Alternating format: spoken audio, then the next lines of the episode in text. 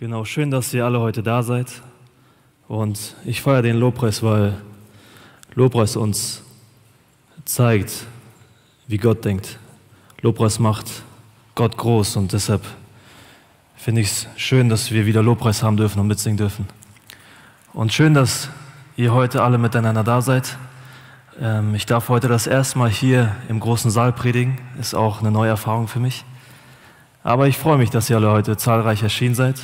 Und für die, die mich nicht kennen, ich bin André und wir machen heute Fortsetzung im Römerbrief. Deshalb könnt ihr schon mal Römer Kapitel vierzehn aufschlagen. Und wir haben heute ein sehr spannendes Thema, weil dieses Thema sehr praktisch wird heute. Und deshalb bin ich gespannt, wie Gott uns heute ermahnt, aber auch ermutigt. Und die Predigt habe ich übertitelt mit den Worten: Als Christen sind wir füreinander verantwortlich. Als Christen sind wir füreinander verantwortlich. Und wenn wir uns umschauen, hier im Raum oder allgemein, müssen wir feststellen, dass jeder Mensch in seinem Wesen, in seiner Art und in seinem Denken einzigartig ist und unterschiedlich. Aber so unterschiedlich jeder Mensch von uns auch hier ist, es gibt immer eine Sache, die uns verbindet. Und das ist der Glaube an Jesus. Jesus ist es, der uns Christen verbindet. In Jesus können wir Einheit erfahren und eine Familie werden. Und Jesus ist es besonders wichtig, dass wir diese Einheit halten und schützen und lernen, in Liebe miteinander umzugehen und in Liebe einander zu begegnen.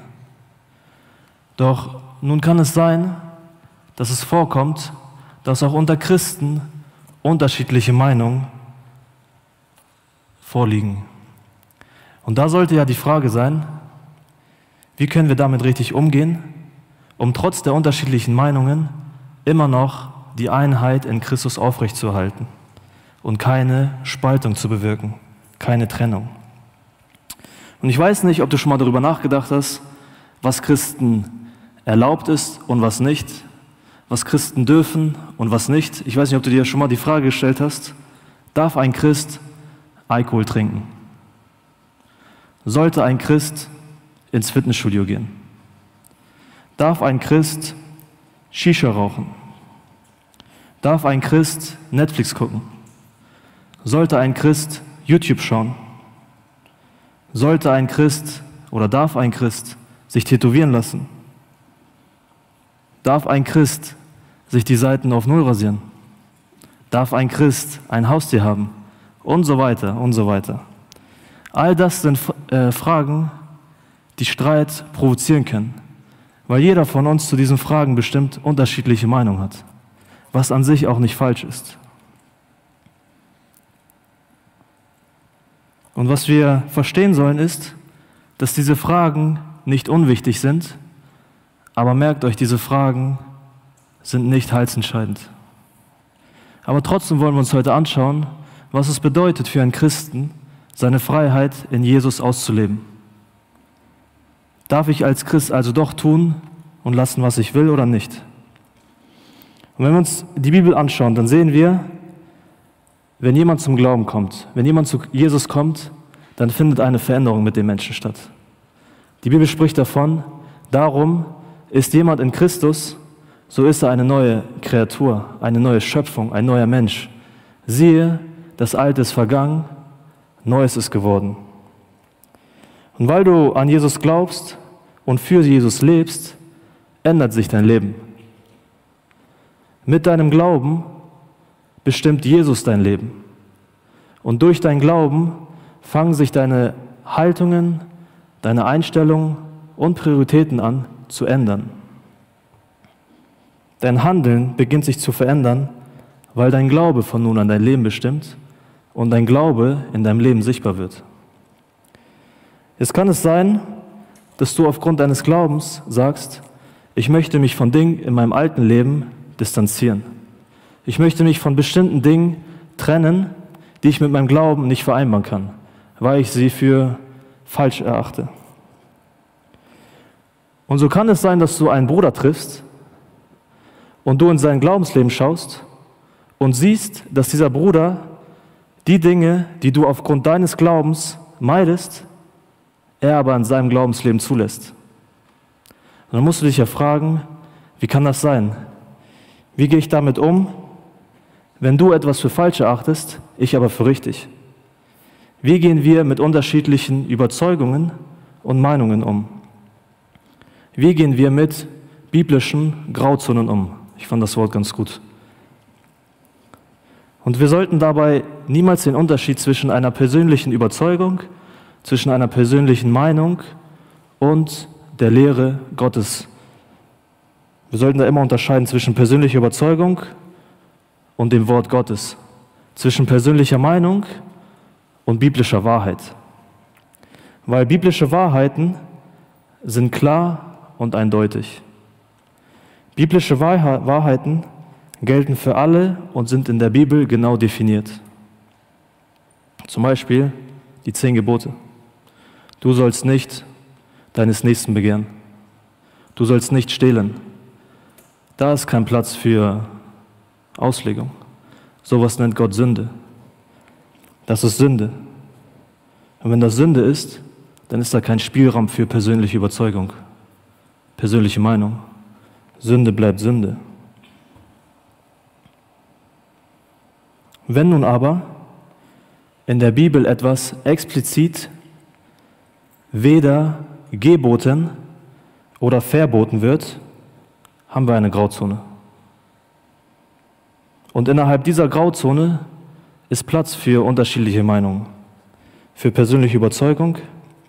Und dabei sollten wir nicht vergessen, dass sich diese Meinungen unterscheiden können und verschieden sind. Warum? Weil sie sehr subjektiv sind. Macht ja auch Sinn. Du kannst eine andere Meinung haben als ich. Also sehr verständlich. Jetzt will ich das an einem Beispiel erklären. Beispiel Alkohol, Wein oder Bier. In der Bibel steht nicht, dass Alkohol verboten ist oder Alkohol an sich eine Sünde ist. Überleg mal, das erste Wunder, das Jesus tat, war es, Wasser in Wein zu verwandeln.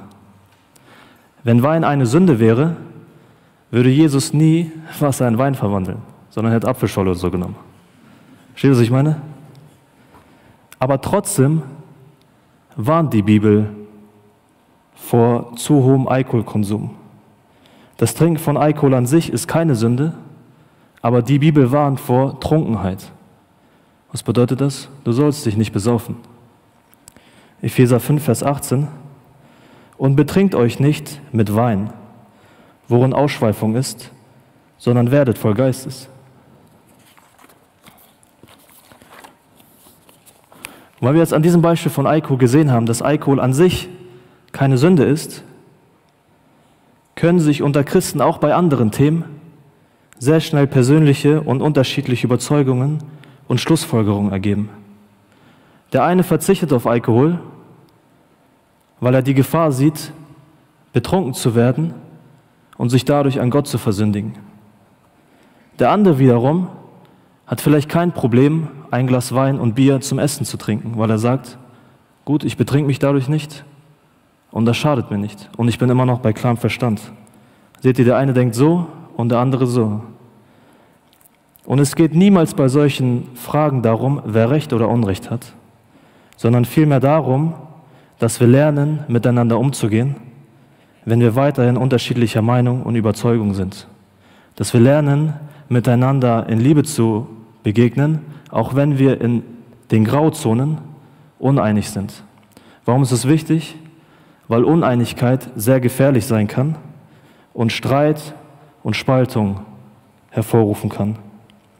Und das Problem ist, jeder Mensch, du, ich, wissen so schnell mit verurteilen. Und so schnell mit richten. Und das schafft Spaltung. Und genau das möchte Gott, das möchte Paulus verhindern, weil wir diese Einheit, die uns verbindet, nicht spalten sollen.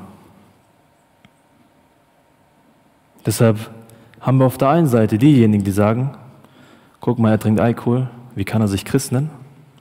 Und auf der anderen Seite haben wir die Leute, die sagen, guck mal, er trinkt keinen Alkohol, was für ein Gesetzlicher. Verstehen wir die Spannung?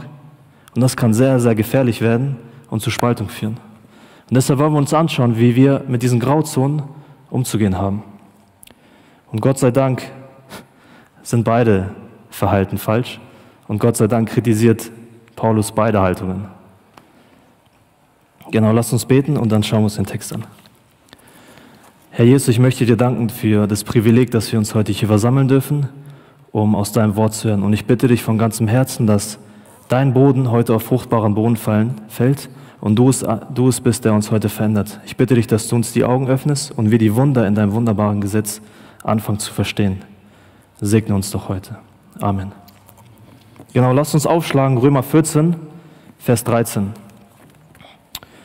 Da heißt es, darum lasst uns nicht mehr einander richten. Darum lasst uns nicht mehr einander richten. Paulus kommt hier zu einer Schlussfolgerung. Er sagt, darum, deshalb, aus diesem Ergebnis lasst uns nicht mehr richten. Das heißt, wir schauen uns vorher erstmal an, warum wir denn einander nicht richten sollen und was der Grund damals war, warum sich die Christen gerichtet haben. Und damals war es so, dass einige Christen in Rom dachten, dass es Gott mehr ehren würde, wenn sie weiterhin an biblischen Speisegeboten festhalten würden. Und wenn damals auf dem Markt zum Beispiel Fleisch verkauft wurde, konnte es sein, dass dieses Fleisch von Tieren stammt, die für andere Götter geopfert wurden. Und manche Christen wollten solches Fleisch nicht essen, weil sie dachten, sie würden Gott damit verunehren. Andere Christen dachten wiederum, sie würden Gott gerade ehren, wenn sie von diesem Fleisch essen, weil sie damit ihre christliche Freiheit ausleben, weil Jesus uns von den Speisegeboten befreit hat. Auf der einen Seite haben wir also die mit einem sehr strengen Gewissen und auf der anderen Seite die, die ihre Freiheit in Christus ausleben. Und beide Seiten wollten Gott ehren. Das war deren Motivation. Und trotzdem haben sie einander gerichtet. Dennoch richteten sie einander. Und Paulus, das haben wir letzte Woche von Leon gelernt, unterscheidet hier zwischen Schwachen und Starken im Glauben. Und in diesem Kontext ist ein Schwacher im Glauben derjenige, der etwas für falsch hält, obwohl es nicht falsch ist. Das bedeutet nicht, dass der Schwache im Glauben nicht gerettet ist oder nicht an Jesus glaubt, sondern vielmehr hat diese Person ein Gewissen, was strenger ist als nötig.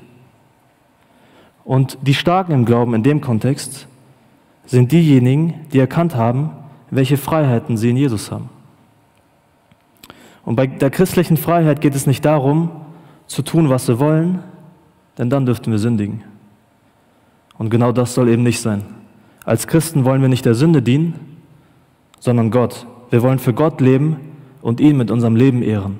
Überlegt mal, was Paulus ein paar Kapitel vorher gesagt hat. Also auch ihr haltet euch selbst dafür, dass ihr für die Sünde tot seid, aber für Gott lebt in Christus Jesus, unseren Herrn. Bei christlicher Freiheit geht es nicht darum zu sündigen, nein.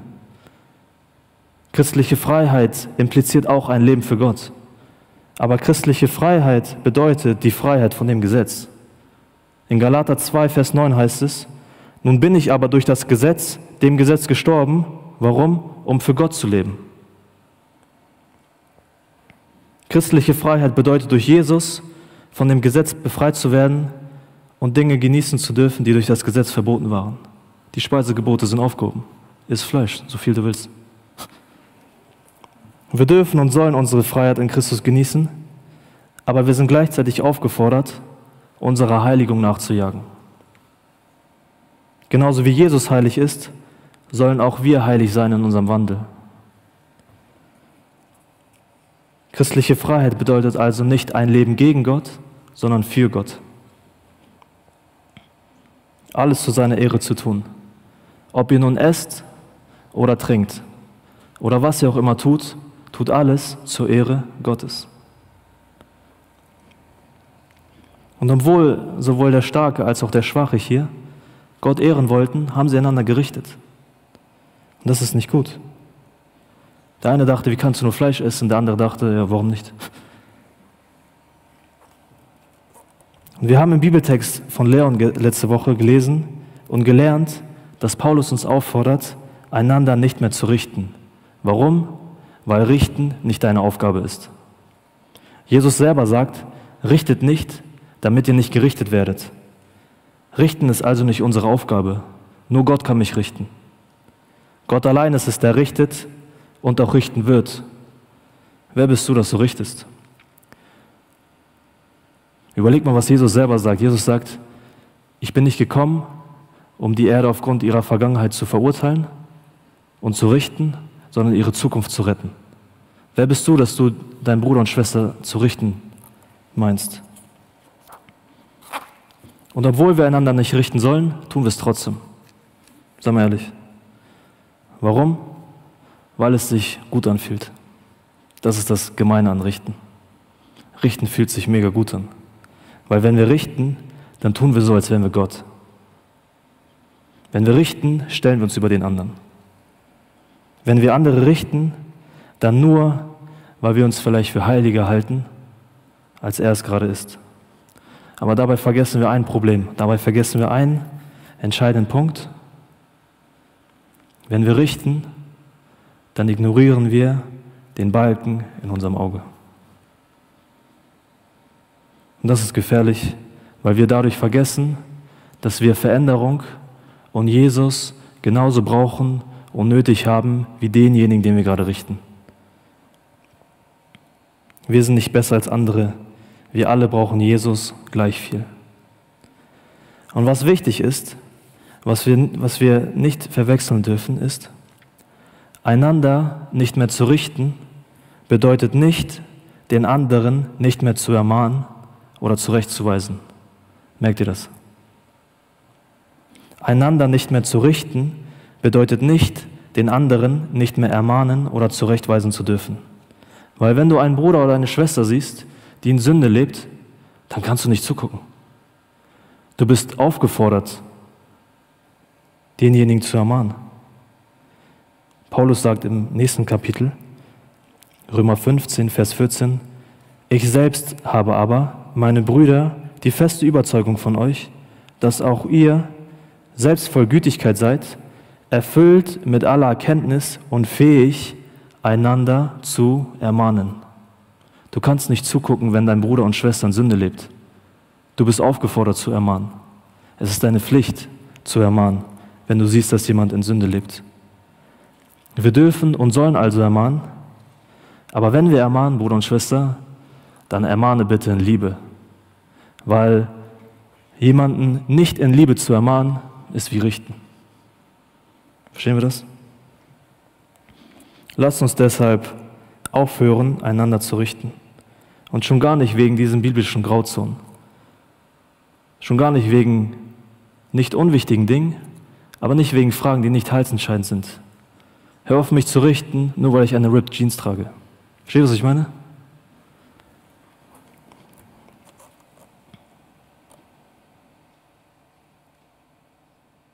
Lasst uns nicht einander richten, weil das nur Streit und Spaltung bewirkt.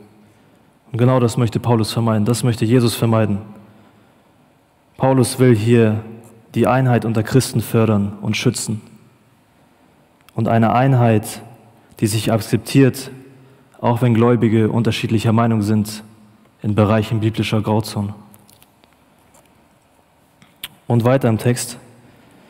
Darum lasst uns nicht mehr einander richten, sondern das richtet vielmehr, dass dem Bruder jetzt weder ein Anstoß noch ein Ärgernis in den Weg gestellt wird. Anstatt zu richten, sollten wir darauf achten, unserem Bruder oder unserer Schwester im Glauben kein Anstoß zur Sünde und kein Ärgernis zu sein. Bist du im Umgang mit deinem Nächsten eher rücksichtsvoll oder rücksichtslos? Bist du nur auf deinen eigenen Vorteil bedacht oder auch auf den deines Nächsten? erster Korinther zehn, vierundzwanzig, niemand suche das Seine, sondern jeder das des anderen. Anstatt zu richten, sollen wir anfangen, einander zu dienen. Du entscheidest, ob du richtest oder dienst. Deshalb fang an, zu dienen. Jesus selber ist gekommen, nicht um sich dienen zu lassen, sondern zu dienen. Deshalb hör auf zu richten, richte nicht, sondern diene. Und wer dient, wird niemals egoistisch oder zulasten eines anderen handeln. Deshalb sollen wir kein Anschluss für unseren Bruder sein. Und starke im Glauben in dem Kontext, die ihre Freiheit in Jesus erkannt haben, sollten nie zulassen, dass ihre Freiheit, die sie ausleben, die schwachen Geschwister ermutigt, gegen ihr Gewissen und gegen ihre Überzeugung zu handeln. Wenn ich zum Beispiel jetzt mit einem Jüngeren von euch essen gehe, keine Ahnung, um euch zu integrieren oder so, und ich weiß, dass ihr ein Problem mit Alkohol habt, oder ihr sagt, ah, Alkohol finde ich nicht so richtig, auch wenn es vielleicht keine Sünde ist, aber finde ich nicht so richtig. Und wenn ich das weiß und trotzdem dann Alkohol bestelle und Alkohol vor euch trinke, wäre das weise? Seien wir ehrlich. Nein. Warum? Weil ich dir ein Anschluss bin. Weil ich etwas mache, obwohl es in deinen Augen falsch ist. Und ich dich eigentlich ermutige, auch den Alkohol zu trinken. erster Korinther acht, acht bis dreizehn. Nun bringt uns aber eine Speise nicht näher zu Gott. Denn wir sind nicht besser, wenn wir essen, und nicht geringer, wenn wir nicht essen. Habt aber Acht, dass diese eure Freiheit den Schwachen nicht zum Anstoß wird. Denn wenn jemand dich, der du in der Erkenntnis hast, im Götzentempel zu Tisch zu sitzen, sieht, wer nicht sein Gewissen, weil er schwach ist, dazu ermutigt werden, ey, wow, das ist ein langer Satz, warte mal kurz. Wow, wow, wow, wow. Wir können ja das zusammen aufschlagen. erster Korinther acht, Vers dreizehn muss das sein. Denn wenn jemand dich, der du die Erkenntnis hast, im Götzentempel zu Tisch sitzen sieht, wird nicht sein Gewissen, weil es schwach ist, dazu ermutigt werden, Götzenopferfleisch zu essen. Das ist das. Wenn jemand Alkohol mit seinem Gewissen nicht vereinbaren kann und ich dann vor dir Alkohol trinke, ermutige ich dich nicht viel mehr dazu, auch Alkohol zu trinken und dadurch gegen deine eigene Überzeugung zu handeln. Und das ist nicht gut. Das ist Sünde, lesen wir im letzten Vers von dem Text heute. Wenn wir etwas tun, von dem ein anderer Gläubiger denkt, dass es verkehrt ist, kann es diesen dazu ermutigen, dasselbe zu tun. Und das ist Sünde. Vers vierzehn. Ich weiß und bin überzeugt in dem Herrn Jesus, dass nichts an und für sich unrein ist. Kein Essen der Welt ist an und für sich unrein. Auch nicht Ananas auf Pizza. Ja? erster Korinther fünf. Alles, was auf dem Fleischmarkt angeboten wird, das esst, ohne um des Gewissens willen nachzuforschen. Du kannst essen, was du willst. Warum? Jesus lehrt uns, dass alles, was von außen in den Menschen hineinkommt, ihn nicht verunreinigen kann, sondern was aus dem Menschen herauskommt, aus dem Herzen herauskommt, das ist es, was den Menschen verunreinigt. Aus dem Menschen, aus dem Herzen des Menschen kommt das Böse und verunreinigt den Menschen. Das Problem kommt von innen, nicht von außen. Wenn die Bibel also etwas ausdrücklich nicht als Sünde definiert, dann ist es an und für sich, an und für sich keine Sünde. Nochmal, wenn die Bibel etwas ausdrücklich nicht als Sünde definiert, dann ist es an und für sich keine Sünde. Aber auch da sollten wir vorsichtig sein, weil diese an und für sich reine Sache kann schnell für uns zur Sünde werden, wenn wir uns von dieser anfangen lassen, zu beherrschen oder zu versklaven. Überleg mal, ins Fitnessstudio zu gehen, ist an und für sich keine Sünde. In der Bibel steht nicht, dass du nicht ins Fitnessstudio gehen sollst. Aber sobald dir der Sport wichtiger wird als Gott, machst du den Sport zu deinem Götzen und versündigst dich dadurch an Gott. Verstehen wir das? Fernsehen. Und Andi hat auch ein Fernsehen. Fernsehen, Netflix, YouTube, Computerspiele sind an und für sich keine schlimmen Sachen oder Sünde. In der Bibel steht nicht, dass Warzone eine Sünde ist. In der Bibel steht nicht, dass Netflix eine Sünde ist. Sie werden dir aber dann zur Sünde, wenn du dich in diesen Sachen verlierst. Genauso ist ein Handy zu haben keine Sünde. Die Bibel sagt nicht, kauf dir kein Handy. Dein Handy wird dir aber dann zur Sünde, wenn es anfängt, dich zu beherrschen.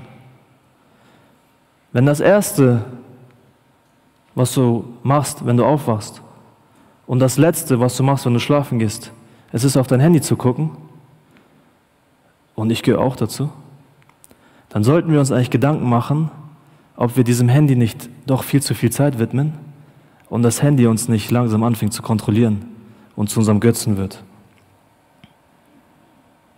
Wir sehen also, dass eine an und für sich reine Sache schnell zur Sünde werden kann, wenn wir uns von dieser versklaven lassen. Und das ist nicht gut. Paulus sagt, alles ist euch erlaubt, aber nicht alles ist nützlich. Und weil nicht alle Sachen nützlich sind, sollten wir uns nicht wundern, wenn wir aufhören, im Glauben zu wachsen. Wir brauchen, wir müssen uns nicht wundern, dass wir im Glauben nicht vorankommen oder wachsen, wenn wir Tag und Nacht vorm Handy sitzen oder Champions League gucken. Und das tut weh, ich weiß.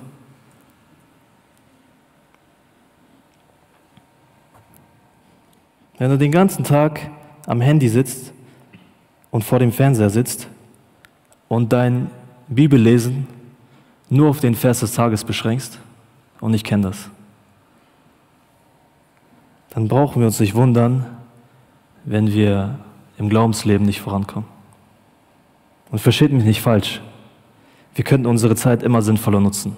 Wir können immer mehr Bibel lesen, wir können immer mehr beten. Versteht mich nicht falsch. Und es wird auch Tage und Phasen geben, in denen du einfach so fertig bist und nach Hause kommst und einfach einmal nichts machen willst. Und das ist, ich verurteile niemanden.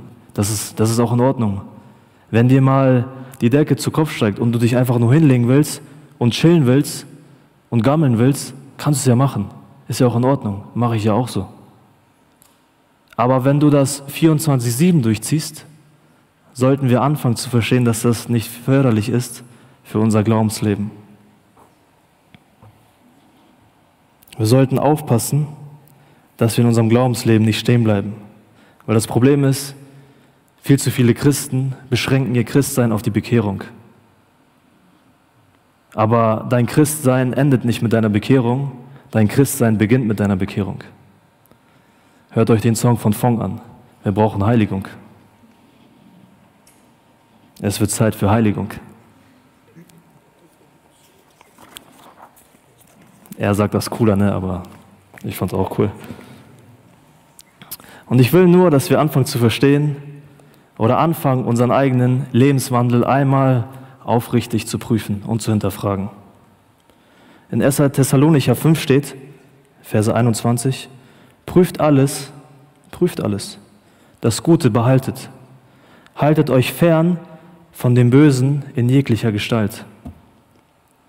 Prüfe dich, das will ich dir heute mitgeben, prüfe dich selbst und prüfe, welche an und für sich reinen Dinge in deinem Leben vielleicht schon zur Sünde geworden sind. Und jetzt sagst du mir vielleicht, André, chill mal, Bruder, übertreib doch nicht so. Du sagst zu mir, ich soll mich prüfen, aber wenn ich mein Handy einen Tag mal weglegen würde und einen Tag nicht mal raufgucken würde, würde ich davon nicht sterben. Ich bin ja nicht so abhängig von meinem Handy, dass ich auf das nicht verzichten könnte. Und das finde ich gut, wenn du das sagen kannst. Aber dann möchte ich, dass wir uns einmal herausfordern, auf das Handy oder auf den Fernseher mal einen Tag zu verzichten, und dann werden wir feststellen, ob wir ohne diese Dinge leben können oder nicht. Weil wenn nicht, dann wurde aus einer unreinen, äh, dann wurde aus einer an und für sich reinen Sache eine unreine Sache für uns. Wir können das ja mal ausprobieren, können just for fun so. Und wenn du feststellst, dass solche Dinge für dich zur Sünde geworden sind, dann sollte sich was ändern in deinem Leben. Deshalb mach dich nicht zu einem Sklaven der Sünde, wenn Jesus gestorben ist, um uns zu befreien. Wenn euch der Sohn frei macht, so seid ihr wirklich frei. Deshalb hör auf, dich zu verunreinigen, wenn Jesus am Kreuz gestorben ist, um dich reinzumachen. Vers vierzehn. Ich weiß und bin überzeugt in dem Herrn Jesus, dass nichts an und für sich unrein ist, sondern es nur für den unrein ist, der etwas für unrein hält. Jetzt sind wir in der Grauzone. Wenn die Bibel etwas ausdrücklich nicht als Sünde definiert und du dies oder diese Sache aber nicht mit deinem Glauben und Gewissen vereinbaren kannst, dann ist diese Sache in deinen Augen eine Sünde, weil du die Gefahr siehst, dich daran zu versündigen. Beispiel Alkohol. Wenn du Alkohol mit deinem Glauben und mit deinem Gewissen nicht vereinbaren kannst, dann ist Alkohol für dich eine Sünde. Warum? Weil du die Gefahr siehst, dich dadurch an Gott zu versündigen. Wenn du einen Fernseher nicht mit deinem Glauben und Gewissen vereinbaren kannst, dann wird der Fernseher für dich zur Sünde, weil du die Gefahr siehst, dass dich der Fernseher eher von Gott wegführt, als hinführt. Wir sehen also, dass die persönliche Überzeugung und dein Gewissen in den Grauzonen aus einer an und für sich reinen Sache eine unreine Sache machen können. Und das ist nicht schlimm, das ist null schlimm, sondern vielmehr schützt es dich, unnötigen Versuchungen in deinem Leben Raum zu schaffen. Weil eine an und für sich reine Sache zur Sünde werden kann, wenn wir nicht aufpassen. Das haben wir gelernt. Und was wir dabei auch nicht vergessen sollten, eine an und für sich reine Sache kann stets zur Sünde werden, aber eine Sünde kann niemals zu etwas Reinem werden. Sünde wird immer Sünde bleiben. Wenn Gott sagt, das ist Sünde, dann ist das Sünde. Du kannst aus Sünde nichts Reines machen, nur weil du es nicht so schlimm findest. Versteht ihr? erster Korinther sechs, Vers neun. Wisst ihr denn nicht, dass Ungerechte das Reich Gottes nicht erben werden? Irrt euch nicht, weder Unzüchtige noch Götzendiener, weder Ehebrecher noch Weichlinge, noch Knabenschänder, weder Diebe noch Habsüchtige, noch Trunkenbolde, noch Lästerer noch Räuber werden das Reich Gottes erben. Machen wir weiter, Vers fünfzehn. Wenn aber dein Bruder um einer Speise willen betrübt wird, so wandelst du nicht mehr gemäß der Liebe. Wenn, wenn wir unsere Freiheit zu Lasten unserer Glaubensgeschwister ausleben, dann wandeln wir nicht mehr gemäß der Liebe. Wir sollten nicht den Fehler machen und unsere Freiheit in Jesus ausleben und dabei unseren Nächsten vergessen. Wer seine Freiheit in Jesus über das geistliche Wohl seines Nächsten stellt, der diese Freiheit noch nicht erkannt hat, der wandelt nicht in Liebe. Römer dreizehn, ein Kapitel vorher, schreibt Paulus: Seid niemandem etwas schuldig, außer dass ihr einander liebt. Warum? Denn wer den anderen liebt, hat das Gesetz erfüllt. Jesus selbst sagt: Daran werdet ihr erkennen, dass ihr meine Jünger seid. Woran? Wenn ihr Liebe untereinander habt. Deshalb lasst uns anfangen, in Liebe zu wandeln und den Nächsten zu lieben wie uns selbst. Und im zweiten Abschnitt von Vers fünfzehn heißt es nun: Verdirb mit deiner Speise nicht denjenigen, für den Christus gestorben ist. Und jemanden zu verderben, hat nichts damit zu tun, dass der Tod Jesu am Kreuz für diese Person nicht mehr gilt. Du kannst das Heil deines Nächsten nicht zerstören. Es geht nicht. Auch wenn du durch deine Freiheit deinem Bruder oder deiner Schwester ein Anstoß zur Sünde bist, kannst du ihn oder sie dadurch nicht von der Liebe Gottes trennen. Was haben wir gelernt in Römer acht, achtunddreißig? Denn ich bin gewiss, dass weder Tod noch Leben, weder Engel noch Fürstentümer, noch Gewalten, weder Gegenwärtiges noch Zukünftiges, weder Hohes noch Tiefes, noch irgendein anderes Geschöpf uns zu scheiden vermag von der Liebe Gottes, die in Christus Jesus ist, unserem Herrn. Was bedeutet aber nun, jemanden zu verderben? Und ich glaube, jemanden zu verderben bedeutet, einen schlechten Einfluss auf diese Person zu haben und ihn dadurch ins Straucheln zu bringen. Wenn du ohne Rücksicht auf den Nächsten deine Freiheiten in Christus vor den anderen auslebst, die ein Problem mit dieser Freiheit haben, dann hast du einen schlechten Einfluss auf sie, weil du sie nötigst, gegen ihre Glaubenseinstellung zu handeln.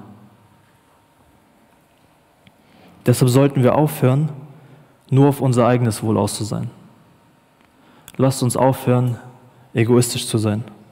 Hör auf, nur das Beste für dich zu suchen, sondern fang an, auf deinen Nächsten Rücksicht zu nehmen.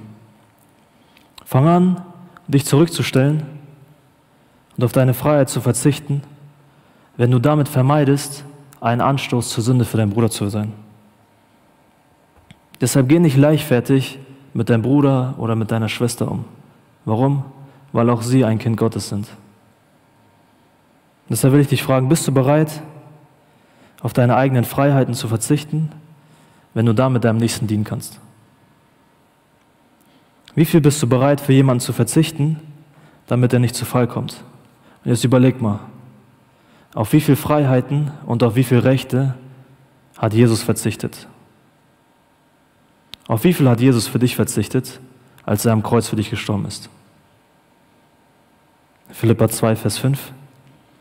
Denn ihr sollt so gesinnt sein, wie es Christus Jesus auch war, der, als er in der Gestalt Gottes war, es nicht wie einen Raub festhielt, Gott gleich zu sein, sondern er entäußerte sich selbst, nahm Knechtsgestalt an, erniedrigte sich selbst und wurde gehorsam bis zum Tod, ja bis zum Tod am Kreuz.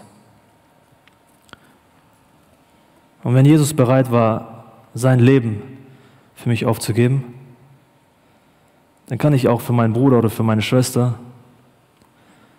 auf ein Glas Wein verzichten, wenn es ihm ein Anstoß ist. Und du kannst das hochspinnen. Nimm dir Beispiele, die du brauchst dafür. Aber fang an, dich zurückzustellen. Fang an, auf deine Freiheiten zu verzichten, um damit deinem Nächsten zu dienen. Lass uns aufhören, unseren Nächsten zu verletzen, indem wir unsere Freiheiten ihnen aufdrängen.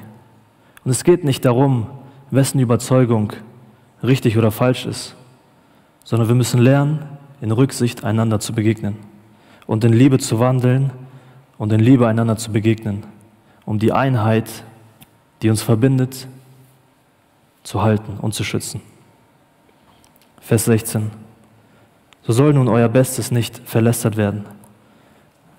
In der neuen Genfer heißt es, das Gute, das euch geschenkt wurde, die Freiheit, die euch geschenkt wurde, darf nicht in Verruf kommen. Die Freiheit, die uns Gott geschenkt hat, die Freiheit, die wir erkennen durften, soll nicht in Verruf geraten. Und das geht nur, wenn ich lerne und anfange, meine Freiheiten nicht über das geistliche Wohl meines Bruders zu stellen oder meiner Schwester, der diese Freiheit vielleicht noch nicht erkannt hat. Warum das Ganze? Vers siebzehn. Denn das Reich Gottes, Gott sei Dank, denn das Reich Gottes ist nicht Essen und Trinken, sondern Gerechtigkeit, Friede und Freude im Heiligen Geist. Das Reich Gottes ist mehr als nur Essen und Trinken. Das Reich Gottes ist mehr als nur die Frage, was darf ich und was darf ich nicht. Das Reich Gottes ist etwas, wonach jeder von uns trachten sollte, sich ausstrecken sollte. Was sagt Jesus?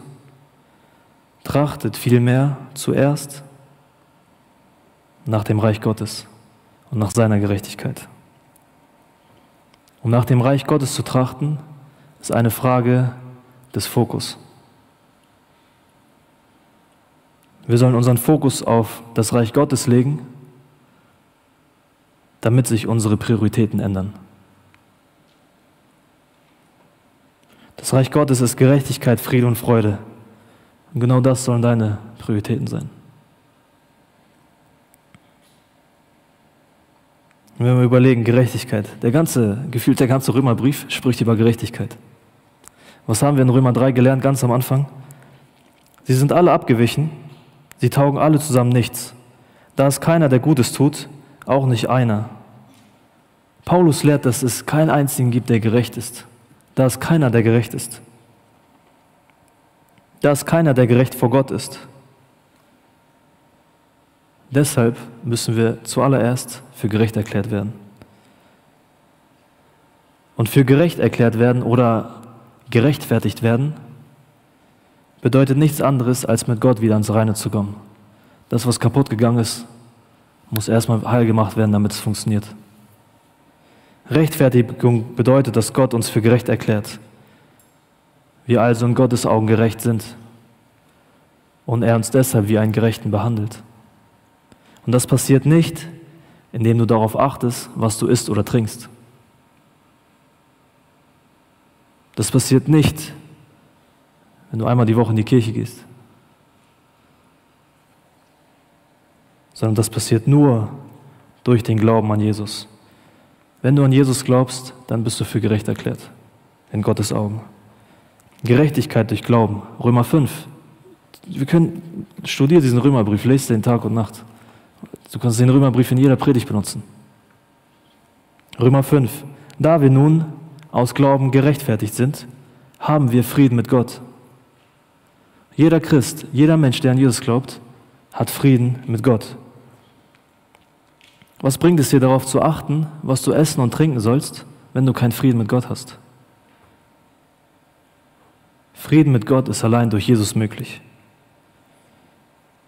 Wenn du glaubst, dann hast du Frieden mit Gott. Und pass auf, wenn du Frieden mit Gott hast, dann ist Gott mit dir zufrieden. Warum? Weil er in dir Jesus sieht. Gottes Sichtweise ändert sich auf deine Person. Und weil wir Frieden mit Gott haben dürfen, sollten wir auch darauf bedacht sein, Frieden mit unserem Nächsten zu haben, um die Einheit zu schützen und um die Einheit zu halten. erster Johannes eins, Vers vier. Jesus ist gekommen, damit unsere Freude vollkommen sei. Und überleg mal, deine Freude ist Gott nicht egal. Deine Freude ist Gott nicht egal. Unser Fehler ist aber, dass wir versuchen, Freude überall zu finden, außer bei Gott. Und deshalb lassen wir uns so schnell und so oft unsere Freude rauben, weil wir sie nicht bei Gott suchen. Und Freude ist immer etwas, was uns motiviert. Überleg mal, Jesus am Kreuz. Hebräer zwölf, Vers zwei.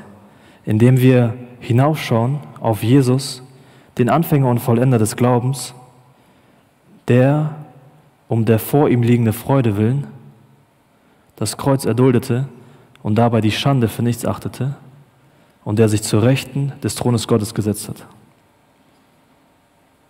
Hier steht nicht, dass Jesus sich an seiner Kreuzigung erfreut hat. Hier steht nicht, dass die Kreuzigung Jesus gefallen hat, sondern die Kreuzigung war sehr schmerzhaft. Aber Jesus erduldete das Kreuz, weil er seinen Blick auf die vor ihm liegende Freude warf. Bei Gott, dem Vater zu sein und zu sehen, wie wir, Kinder Gottes, gerettet werden. Das war seine Motivation, am Kreuz für dich und mich zu sterben. Und deshalb, glaube ich, hilft es uns in unserem Glaubensleben, wenn wir anfangen, unseren Blick auch auf die vor uns liegende Freude zu werfen. Weil wir Christen wissen doch, wer und was uns erwartet. Deshalb blick doch darauf deine Freude. Und sollte dir, genau, sollte dir nicht genau das Freude schenken? Zu wissen, dass dein Leben weitergeht, wenn du hier auf Erden stirbst. Und zu wissen, dass dein Leben in Ewigkeit bei Gott weitergeht. Was ich euch zeigen wollte, ist, dass Gottes Reich nicht darin besteht, unser äußeres Verhalten zu ändern. Gottes Reich ist nicht daran interessiert, dein Essverhalten zu ändern. Gottes Reich besteht darin, unser Inneres zu ändern. Gerechtigkeit, Friede und Freude spielen sich immer im Inneren eines Menschen ab. Es spielt also keine Rolle, was wir essen oder trinken, ob wir Alkohol trinken oder nicht, Netflix schauen oder nicht, YouTube schauen oder nicht, ins Fitnessstudio gehen oder nicht, Deutschrap hören oder nicht, die Seiten auf Null schneiden oder nicht und so weiter. Und ich will nicht sagen, ich wiederhole mich nochmal, ich will nicht sagen, dass diese Dinge nicht unwichtig sind, aber sie sind nicht heilsentscheidend und definieren nicht, worum es im Reich Gottes geht. Gott möchte dir zeigen, was deine Prioritäten sein sollten. Und das bedeutet, deinen Fokus auf das Reich Gottes zu setzen, deinen Fokus auf das Reich Gottes zu richten. Gott möchte deinen Fokus neu ausrichten, weil sein Fokus auf dir liegt. Deshalb auch Vers achtzehn. Wer darin Christus dient, der ist Gott wohlgefällig und auch von den Menschen geschätzt. Wer in Gerechtigkeit, Friede und Freude Jesus dient, der ist Gott wohlgefällig. Schau mal, was Jesus sagt. Johannes zwölf, Vers sechsundzwanzig. Wenn jemand mir dienen will, so folge er mir nach. Und wo ich bin, da soll auch mein Diener sein. Und wenn jemand mir dient, so wird ihn mein Vater ehren. Wir wollen Jesus dienen und nachfolgen. Seit unserer Bekehrung leben wir nicht mehr für uns selbst, sondern für jemand anderen, für Jesus. Wir wollen für Gott leben. Wir wollen für Jesus leben, weil er für uns starb. Jesus sollte alles für uns sein. Und wenn wir für Jesus leben, dann leben wir ein Gott wohlgefälliges Leben. Vers neunzehn. So lasst uns nun nach dem streben, was zum Frieden und zur gegenseitigen Erbauung dient. Und ob du willst oder nicht, jeder Christ, jeder von uns, der sagt, dass er an Jesus glaubt, ist ein Beziehungsmensch. Warum? Weil jeder Christ eine Beziehung zu Gott führt und eine Beziehung zu seinem Nächsten. Das ist Fakt. Jeder Christ ist ein Beziehungsmensch, weil er zwei Beziehungen führt. Einmal die zu Gott und einmal die zu seinem Nächsten. Und weil wir Christen alle in Jesus eins gemacht sind und eins sind, ist es ihm ein so besonderes Anliegen, dass wir diese Einheit nicht verletzen und schützen. Es ist wichtig, dass wir anfangen zu verstehen, dass unser Handeln Auswirkungen auf andere hat. Mit dem, was ich mache, mit dem, was du machst, mit dem, was wir machen, können wir andere beeinflussen. Wir können uns gegenseitig sehr leicht beeinflussen. Und diese Dinge können uns entweder im Glaubensleben ermutigen oder entmutigen. Und Paulus zeigt hier, dass sich in unserem Denken etwas ändern soll. Wir haben gesehen, anstatt zu richten, sollen wir anfangen zu dienen. Anstatt zu verderben, sollen wir erbauen. Epheser vier, neunundzwanzig. Kein schlechtes Wort soll aus seinem Mund kommen, sondern was gut ist, zur Erbauung, wo es nötig ist, damit es den Hörern Gnade bringe. Rede, was gut zur Erbauung ist. Handle, was zur gegenseitigen Erbauung dient. Tu alles, was nützlich ist, um den Wachstum des Glaubens deines Nächsten zu stärken und voranzubringen. Tu alles, was nötig ist, damit Jesus im Leben deines Nächsten größer wird und du kleiner. Und das ist ein Prozess der Heiligung. Aber wir sind gefordert, einander auf diesem Weg zu unterstützen, zu ermahnen und zu ermutigen, einander zu erbauen und nicht niederzureißen. Und einander zu erbauen bedeutet nicht, dass wir uns gegenseitig Honig um den Mund schmieren. Das heißt nicht, dass ich meinen Bruder nicht loben darf, wenn er gut Gitarre spielt oder singt. Das bedeutet das nicht. Aber Honig um den Mund schmieren hat nichts mit Erbauung zu tun. Weil, wenn du einer Person Honig um den Mund schmierst, bewirkst du meistens das Gegenteil von Erbauung, nämlich Bequemlichkeit. Warum? Weil diese Person dadurch anfängt, auf sich selbst zu gucken und nicht auf Jesus. Erbauung hat immer zur Folge, dass du anfängst, deinen Blick auf Jesus zu richten. Erbauung bedeutet, einander zu ermutigen, den Blick wieder auf Jesus zu richten. Wir brauchen einander, weil wir uns gegenseitig ermahnen und ermutigen müssen, unseren Blick wieder auf Jesus zu richten und im Glauben zu wachsen. Das ist Erbauung. Und das wird nur geschehen, wenn wir anfangen zu realisieren, dass wir füreinander verantwortlich sind.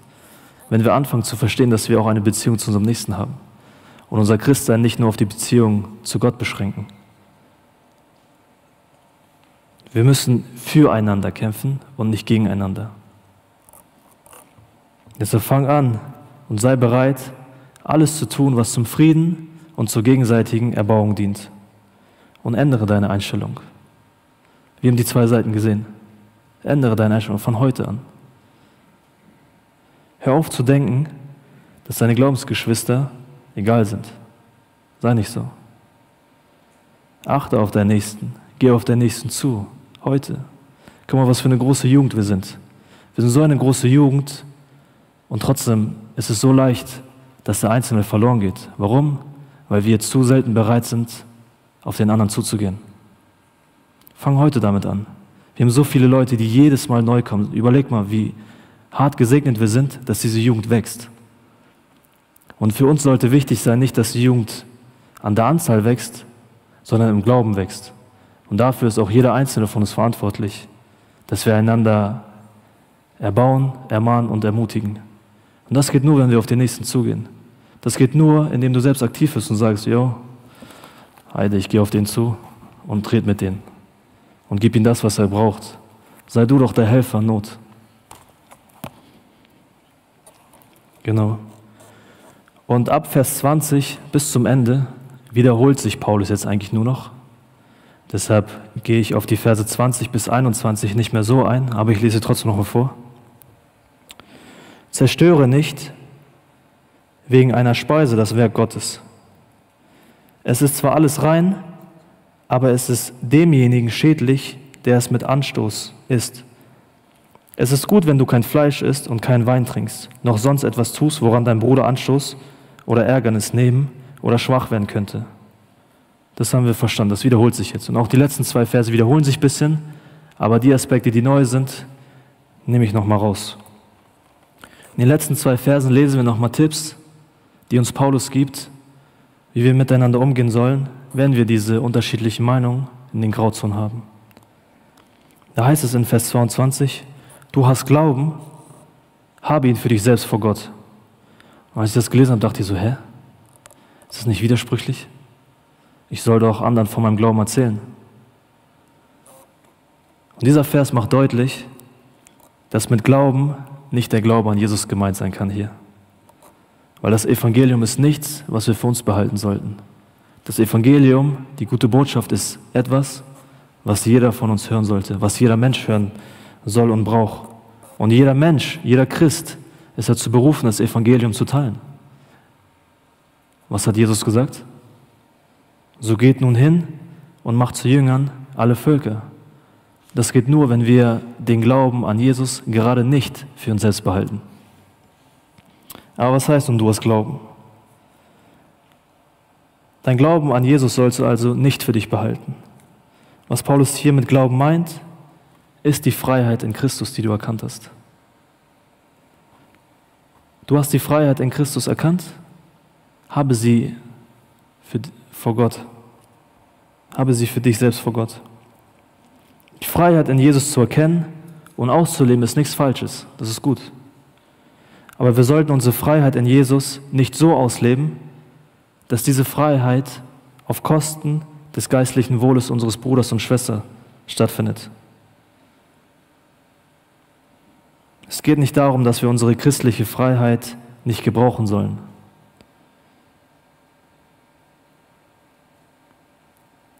Aber es geht darum, dass wir unsere christliche Freiheit gerade dann nicht gebrauchen sollen, wenn sie am nächsten ein Anschluss zur Sünde ist. Deshalb rät uns Paulus, diese Freiheiten für uns selbst vor Gott zu behalten. rücksichtsvoll zu sein. Wir sollten die Freiheit in Jesus viel mehr als ein Privileg sehen. Und dann macht uns dieses Privileg demütig und zwingt uns nicht, diese Freiheit so auszuleben und anderen aufzudrängen, die damit ein Problem haben.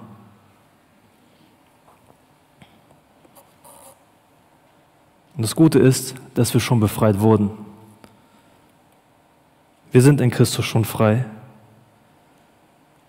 aber wir leben noch nicht in einer Welt, in der jeder mit dieser Freiheit umgehen kann. Und eines Tages wird es soweit sein, dass wir diese herrliche Freiheit der Kinder Gottes, wie sie Paulus in Römer acht definiert, uneingeschränkt ausleben dürfen. Bis dahin müssen wir Rücksicht auf denjenigen nehmen, die mit dieser Freiheit noch strugglen. Das ist der Tipp. Dann zum Schluss noch der zweite Teil von zweiundzwanzig bis dreiundzwanzig. Glückselig, wer sich selbst nicht verurteilt in dem, was er gut heißt.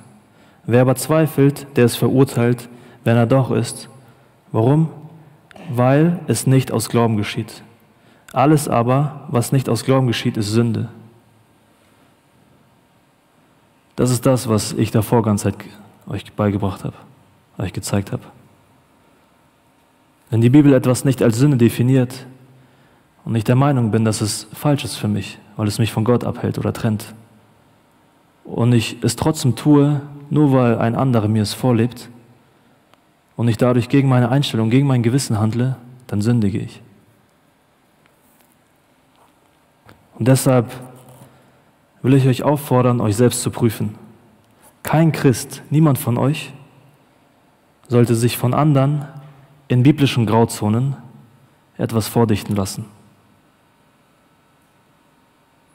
Nur weil der eine kein Problem damit hat, Deutschrap zu hören, weil er es nur im Auto kurz hört, sollte er es nicht den aufdrängen, der auch im Auto sitzt, aber Deutschrap für schlecht hält, weil er nicht mit den Worten klarkommt, die dort gedichtet werden.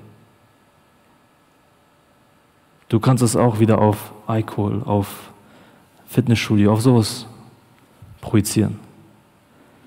Kein Christ sollte sich von anderen Christen in biblischen Grauzonen einreden lassen, was richtig oder falsch ist. Wenn du theologische Fragen hast, dann geh gerade zu deinem Nächsten und frag ihn, ey, wie soll ich das verstehen mit der Gerechtigkeit Gottes? Dann geh hin, dann such das Gespräch zum Nächsten, wenn du Fragen in theologischen Sachen hast. Aber wenn es um diese biblischen Grauzonen gibt, solltest du dich nicht einlullen lassen von anderen. Mach dir dein eigenes Bild, prüf dich selbst. Deshalb Podcasts und andere Dinge, die über biblische Grauzonen reden, sind gut und können vielleicht zur Orientierung dienen. Aber mach dir da dein eigenes Bild. Nur weil jemand kein Problem damit hat, mal eine Pfeife zu Hause zu rauchen oder anzuziehen, du aber ein Problem damit hast, heißt es nicht, dass du auch gegen dein Gewissen dann einfach Shisha rauchen solltest. Versteht ihr, was ich meine? Ich will darüber keine Diskussion anfangen jetzt. Was schlecht ist und was nicht. Aber fang an, dir dein eigenes Bild zu machen. Fang an, dich zu prüfen. In Römer vierzehn, Leon hat es letzte Woche vorgelesen, jeder sei seiner Meinung gewiss. Prüfe dein Leben und prüfe, ob du ein Gott wohlgefälliges Leben lebst. Und wenn du dir nicht sicher bist, ob du mit deinem Handeln gerade sündigst, solltest du zuallererst immer in die Bibel schauen. Die Bibel sollte immer dein Maßstab sein. Und wenn die Bibel dann zu diesem Thema, zu deiner Frage, nicht explizit Stellung nimmt, dann sollst du im zweiten Schritt auf dein Gewissen hören. Und ich habe bewusst die Reihenfolge genannt. Erst Bibel, dann Gewissen. Nicht andersrum. erster Timotheus eins, achtzehn. Dieses Gebot vertraue ich dir an, mein Sohn Timotheus, gemäß den früher über dich ergangenen Weissagungen, damit du durch sie gestärkt den guten Kampf kämpfst, indem du den Glauben und ein gutes Gewissen bewahrst. Dieses aber haben einige von sich gestoßen und sind darum im Glauben schiffbrüchig erlitten. Wow, es ist gefährlich, wenn du diese Reihenfolge änderst. Hör auf, dein Gewissen über Gottes Wort zu stellen, weil du dadurch im Glauben sehr schnell schiffbrüchig werden kannst. Sieh zu, dass du dein Glauben und ein gutes Gewissen bewahrst. Paulus möchte uns warnen, niemals aus Zweifel heraus zu handeln, nur weil ein anderer Christ gerade so handelt. Martin Luther sagt, gegen das Gewissen zu handeln, ist unsicher und gefährlich. Wenn du nicht sicher bist oder wenn du nicht weißt, was du tun sollst, dann frage dich, ob du das, was du tun willst, mit deinem Glauben vereinbaren kannst. Wenn du zweifelst und dir weiter nicht sicher bist, ob du durch dein Handeln sündigst, dann lass es lieber. Hör auf, das Sündigen zu provozieren. Wenn du dir nicht sicher bist, ob das jetzt Sünde ist, dann lass es lieber. Wer dem Feuer zu nahe kommt, verbrennt sich. Und das ist nicht gut. Deshalb, wenn du struggles und dir nicht sicher bist, dann lass es lieber. Und geh lieber nach Hause und prüfe es nochmal im Wort und mach dein eigenes Bild darüber. Und dann kannst du entscheiden, ah, okay, ich mache das, weil ich die Freiheit in Jesus erkannt habe, oder ich mache es nicht, weil ich die Gefahr sehe, mich daran zu versündigen. Wenn du trotzdem noch zweifelst, dann frag dich, was würde Jesus tun? Oder würde es Jesus gefallen, dich so zu sehen, wenn er wiederkommt? Deshalb prüfe dich selbst und Tipp Nummer eins, fang an, das Wort Gottes zu lesen. Je mehr du aus Gottes Wort lernst, desto leichter wird es dir fallen, Entscheidungen zu treffen. Je mehr du im Wort Gottes liest, desto mehr wirst du an Erkenntnis zunehmen und desto leichter wird es dir fallen, dein Glauben und dein gutes Gewissen zu bewahren. Je mehr du Gottes Wort liest, desto mehr wirst du in Jesu Ebenbild verwandelt und desto mehr wirst du Gott wohlgefällig leben. Also lasst uns anfangen, dieses Buch zu unserem Favorite-Buch zu machen. Lasst uns anfangen, uns auf Jesus zu fokussieren. Weil es nicht darauf ankommt, über Grauzonen zu streiten. Diese Grauzonen definieren nicht Gottes Reich. So lasst uns anfangen, nach Gottes Reich zu trachten. Lasst uns mehr so werden wie Jesus und auf ihn fokussieren, anstatt einander zu richten und zu streiten, weil wir dadurch unsere Einheit gefährden und das nicht Gottes Reich definiert. Amen. Ich möchte noch beten zum Schluss und dann können wir Lobpreis machen. Herr Jesus, ich möchte dich bitten, dass dieses Wort, was heute gesät wurde, bitte auf fruchtbaren Boden gefallen ist. Und dass dieses Wort der Grund ist für Veränderung. Und ich glaube daran, dass dein Wort auch heute noch Kraft hat und Macht hat, uns zu verändern, unser Herzen zu verändern. Und deshalb bitte ich dich, dass wir lernen, mehr und mehr zu werden wie du. Dass wir lernen, einander zu lieben, so wie du geliebt hast. Dass wir lernen, einander zu vergeben, genauso wie du vergeben hast. Dass wir einfach lernen, in der Heiligung tagtäglich zu wachsen. Und dass du uns bitte die Augen öffnest für Dinge, die vielleicht an und für sich rein sind, aber für uns bereits zur Sünde geworden sind, dass du diese Sachen nimmst und unser, und unser Verhalten änderst. In Jesu Namen bitte ich. Amen.